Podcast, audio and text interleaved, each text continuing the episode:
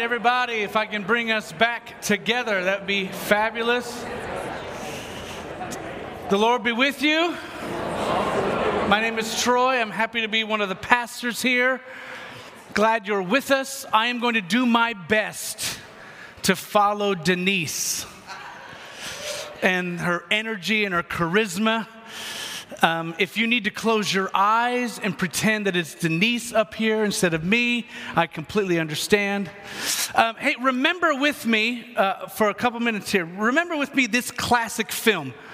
To tell a story about a man who's from a long line of military leaders going all the way back to the American Revolutionary War. And this man finds himself as a platoon leader in Vietnam.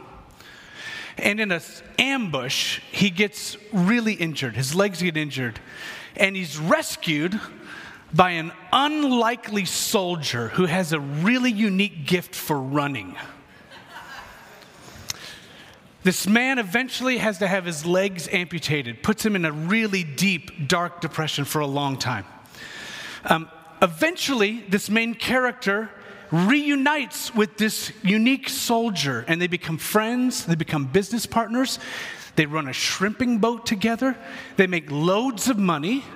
Eventually, this main character, he invests some of his money in a fledgling company called Apple Computers, and he's able to buy himself, near the end of the film, prosthetic legs made of titanium alloy, the same stuff they use on the space shuttle. Remember this great film? We know it as Lieutenant Dan. How about this film? Really classic historical musical. It's about a guy who is just, he's in the earliest days of our country, and he's just finished college. He finished college in two years. Anybody who asks him, How in the world did you do that? He has a very simple piece of advice talk less, smile more. He becomes a soldier. He enters into the American Revolutionary War fighting for the Continental side. And he's a very successful soldier, even though he's having an affair with a British officer's wife. Comes out of the war, very successful practicing law. He starts gaining political influence. He runs for president. He loses to Thomas Jefferson, becomes the vice president. And in his disappointment, he challenges another nobody's ever heard of political uh, player to a duel. He wins the duel, and then it seals his historical fate forever and his reputation. We know this wonderful hit musical as Burr. Titles matter. Titles matter. The way that we title things shines the light on particular characters. It makes certain dialogue stand out more. It focuses us. It means for us that it, it prioritizes what we focus on. Titles centralize what a story is all about. Consider this story. A man had two sons. And the youngest of the sons came to this man and said, I would like to have my share of the family estate. And so the father gives to this son his share, and that son leaves and moves to a different country. Things seem to be going okay for a little while, but he's quickly burning through all of his money, and then there's a famine, and he finds himself in a bad way. He gets a crummy job and uh, he's barely getting by when he comes to his senses and he says, What am I doing? Why don't I just go back? Because even if I have to be a servant, it's got to be better than what's going on right now. And so he gets up and he starts walking, and the entire way he's headed home, he's rehearsing what he's gonna say to his father when he gets there. We know this story as the parable of the prodigal son, the parable of the lost son. And the story continues, and even with that title, what it does for us is it continues to draw our attention back to one particular character, the younger son, right? Titles matter. Throughout history, images of this particular story of the parable of the prodigal son, they do something similar to titles. They focus our gaze, they direct our attention in very specific ways. Can we give a couple examples? Uh, Leonello Spada, in his painting, directs our attention in a particular way. Many Eastern Orthodox paintings and iconography, they direct our attention in very particular, specific ways. Even Rembrandt's famous painting of this scene, it does that. It directs our attention in particular ways. I'm going to come back to this image in a couple of minutes.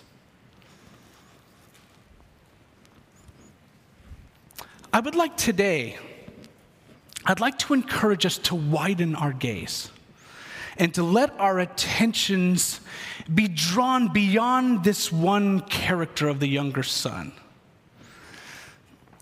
Because the title that we assign to this story, I'm not sure that it's the best one. Or maybe more, less critically, uh, I think the title that we give to this story, the parable of the prodigal son, that it too narrowly focuses our attention. And so today, what I want to do, this is one of the, uh, the, the, verses that's assigned in the lectionary, which is a collection of verses that churches all around the world just submit themselves to. And they say, we're going to focus on these verses today. This is one of the batches of verses that we're looking at and that have been given to us for today. And what I want to encourage us to do is to say, maybe we can focus on the second half of this story and ask ourselves if we title the story differently how does it help us look at the story with new and fresh eyes? So I want to put in front of you two titles for this story, two alternative titles, and see what we might learn if we call this story something else. So consider first this. Maybe this story could be called this The Parable of the Faithful Yet Self Righteous Son. I want to go back to the very beginning of the chapter. Um, so if you have a blue shed Bible, it's on page 946. It's the very beginning. We're in Luke chapter 15.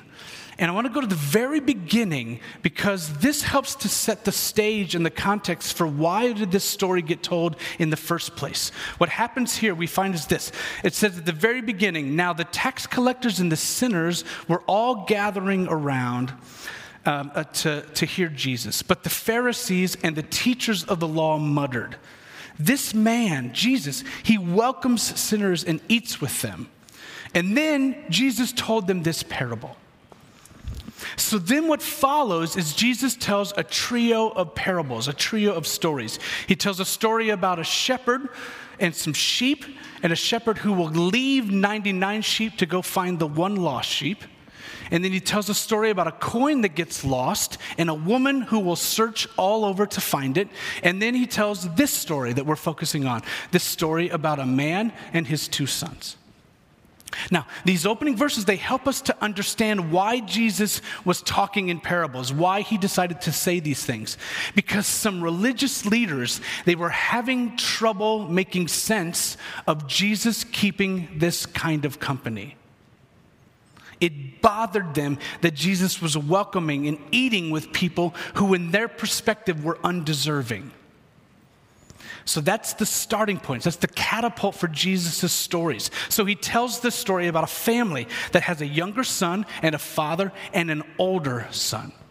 And this older son is in the fields. He's faithfully working when the younger son comes home. And the text tells us, if you look at it, it says that he, the older son overhears there's music and dancing. The older son didn't know there was a party. He didn't know there was something to celebrate. No one bothered to come and get him. He's in the field He's being responsible. He's doing what he's supposed to do. He's getting the job done. And I have a feeling that even this detail that would have spoke loudly to these Pharisees and to these teachers of the law who would have identified themselves in that particular older brother character. And I have a feeling a lot of us in this room identify ourselves with that older brother character.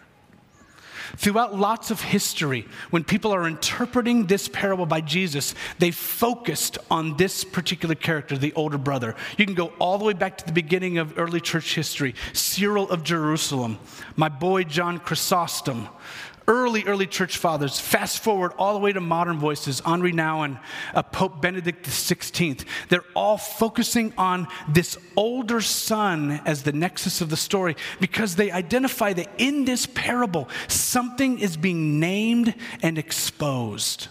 Something is being talked about that connects with many of us. How many of us, like this older son, we're focused on getting the job done, on doing the responsible thing, that we don't notice that there's good news to be celebrated all around us.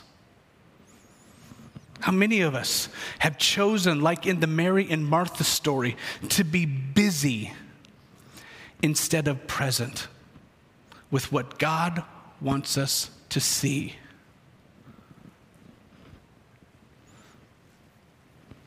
As the story keeps going, the older brother, he doesn't go, he overhears the party, but he doesn't go directly to the father to figure out what's going on, which is in direct contrast to the younger son. When he comes home, he goes directly to the father, but the older son doesn't. He goes and asks the servant. And then when he finds out what's going on, he refuses, it says he gets angry, he refuses to go in and join. And doesn't that sound a lot like these religious leaders at the beginning of the story?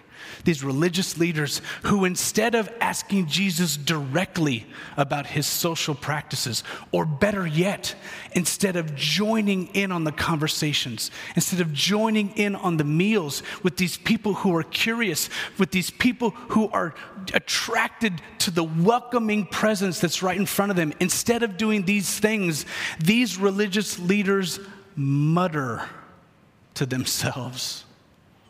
They sit off on their own. They increasingly grow angry. Notice, notice how the older brother talks about himself when he finally addresses the father.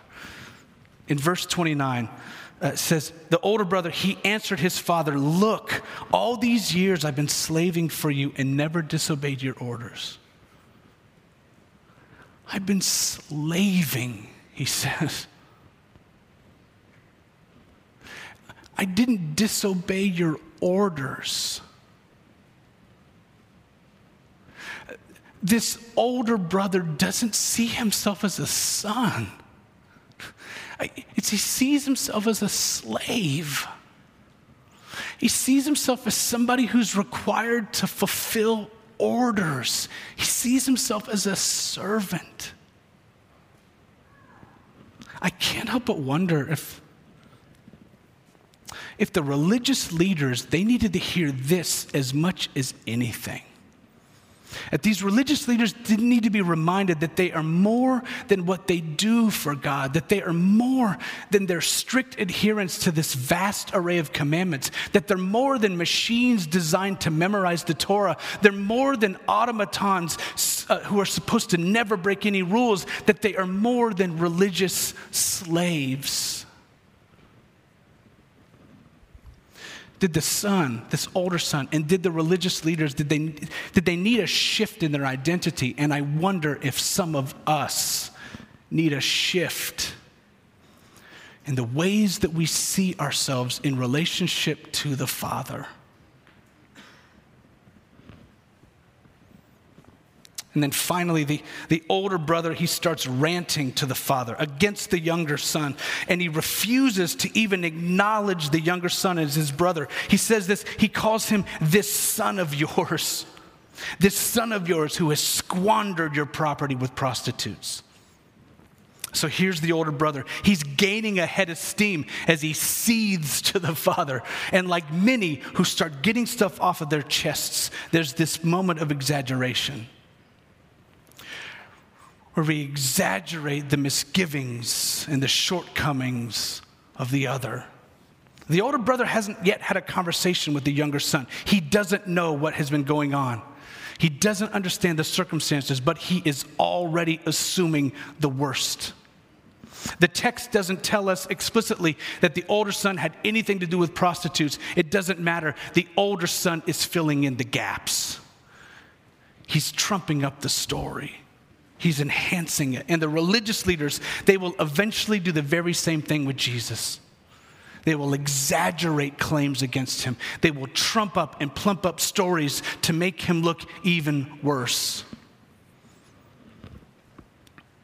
And some of us, some of us, when feeling left out or disrespected or unrecognized, will build up the misgivings of other people, will exaggerate a story to make somebody else appear worse, all in an attempt to emphasize how undeserving that other person is, but really, really more likely in an attempt to draw the attention back to ourselves. To why we are deserving of recognition, why we are deserving of better treatment. The parable of the faithful yet self righteous son. I mentioned to you that this is given to us as something to talk about on a Sunday. And I'll be honest, I did not want to talk about this story. Initially, I didn't want to talk about it because it's so familiar. It's really hard to talk about a familiar story in a new way. And I felt insecure about having any sort of new insight as it related to this story. And so I felt real resistance to this. And as I've sat with this longer, I have realized there's something much deeper that I feel. There's much deeper resistance to this story. And that is because I am a very faithful and a very self righteous son. I'm really good at working in the field. I'm really good at being responsible. I'm really good at just getting the job done. I'm good at not asking for anything else. But I'm also really good. I'm really good at feeling slighted. I'm really good at feeling like I deserved that, what that other person got. What about me? I'm really good at thinking highly of myself and really lowly of other people. I'm a really faithful and self righteous son. And I don't want to face that. I don't want to admit that. I don't want to name that out loud. I think I just did, though, didn't I?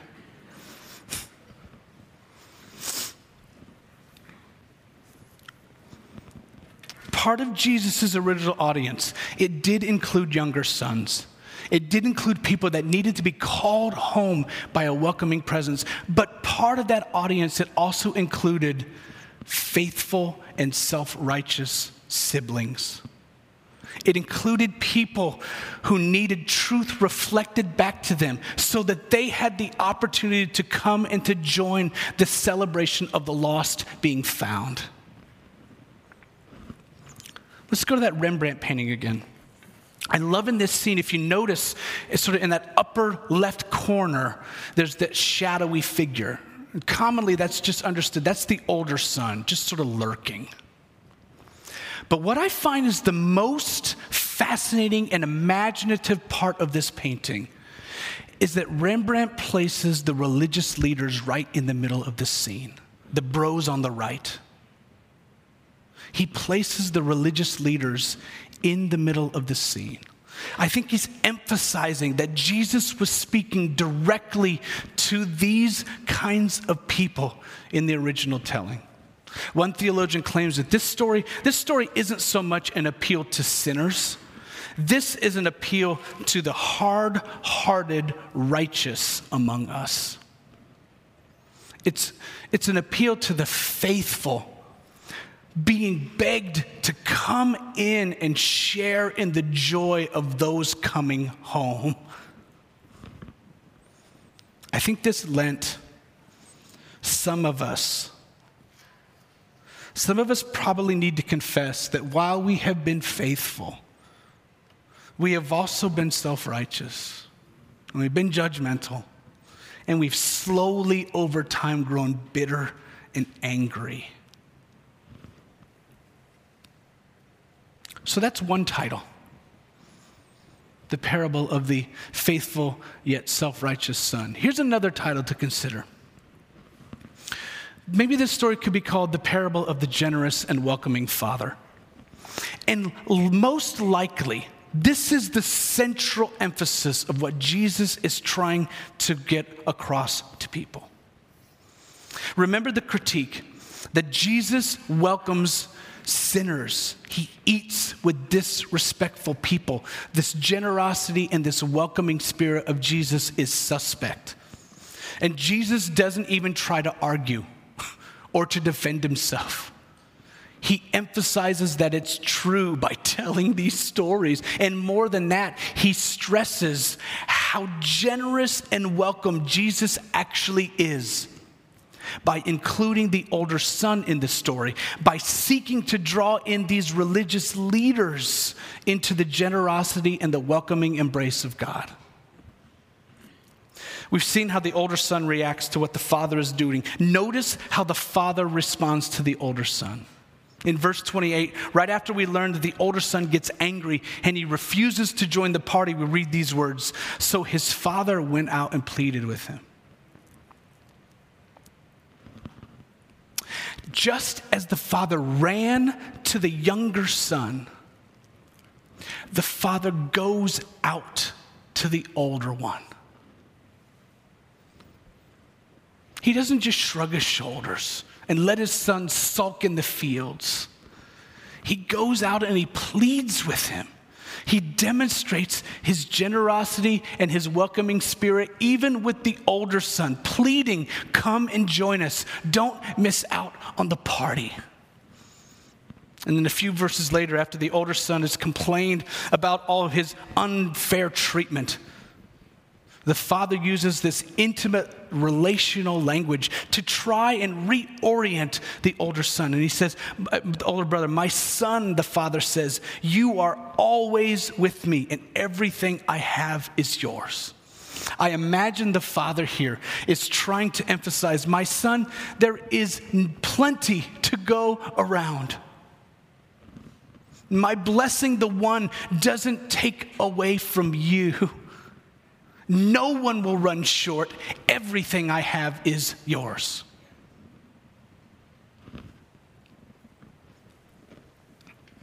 I love the words that uh, Rodney Clapp he gives these words to the father when he's talking to the son. He's, he gives him these words This is not your younger brother's party as much as it is my party party that I throw for many. I am on the lookout for all of my loved ones, near or far.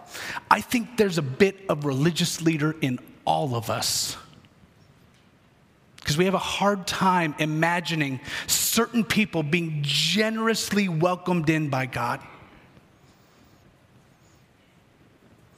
Because of those darn political beliefs or their, their previous law breaking decisions, because of their sexual habits, because they support those particular social movements. Because of their religious upbringings or the ways that they currently practice religion, and on and on and on and on the categories we make up.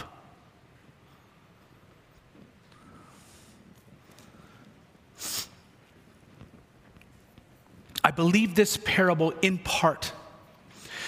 I believe it intended to stress two things to all of us who simply cannot get our heads and hearts wrapped around this generous and welcoming God. First, I think it's meant to stress don't miss out on the party.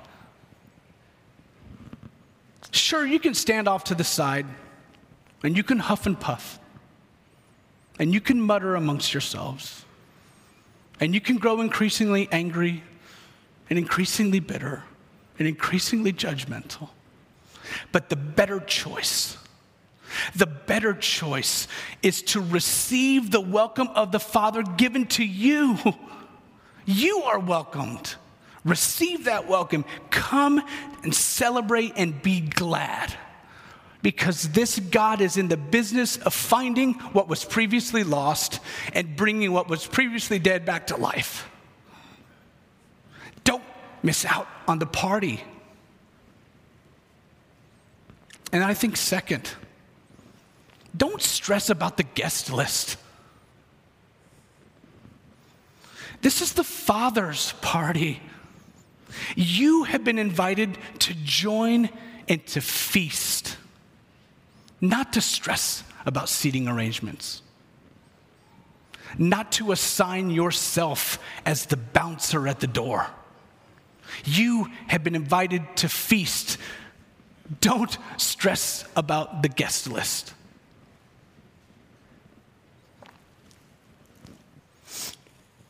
Let me leave you here. There's this wonderful old hymn called There's a Wideness in God's Mercy. Anybody know this hymn? We, I don't know of any, yeah, very good. Uh, the six of us, very good. It's from the 1880s, written about mid, the mid 1800s. A man named Frederick Faber. You would know other, some of his other stuff. It's a wonderful text. It's so generous. It's so expansive. Uh, but in most hymnals, there's one verse that gets left out. And I want to leave you with this, these words. The hymn says this, but we make his love too narrow by false limits of our own. And we magnify his strictness with a zeal he will not own. Isn't that amazing?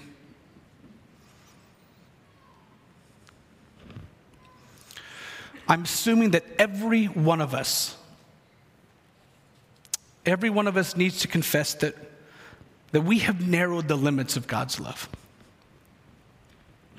And every one of us has too often imagined God in ways that he would simply not own. Let's never forget that the generous and welcoming Father invites all who are lost, whether you are returning from a life of self righteous living or a life of self indulgent living. The Father invites all home, and all are invited to enter into everything that He has. To the glory of God the Father, the Son, and the Holy Spirit. Amen.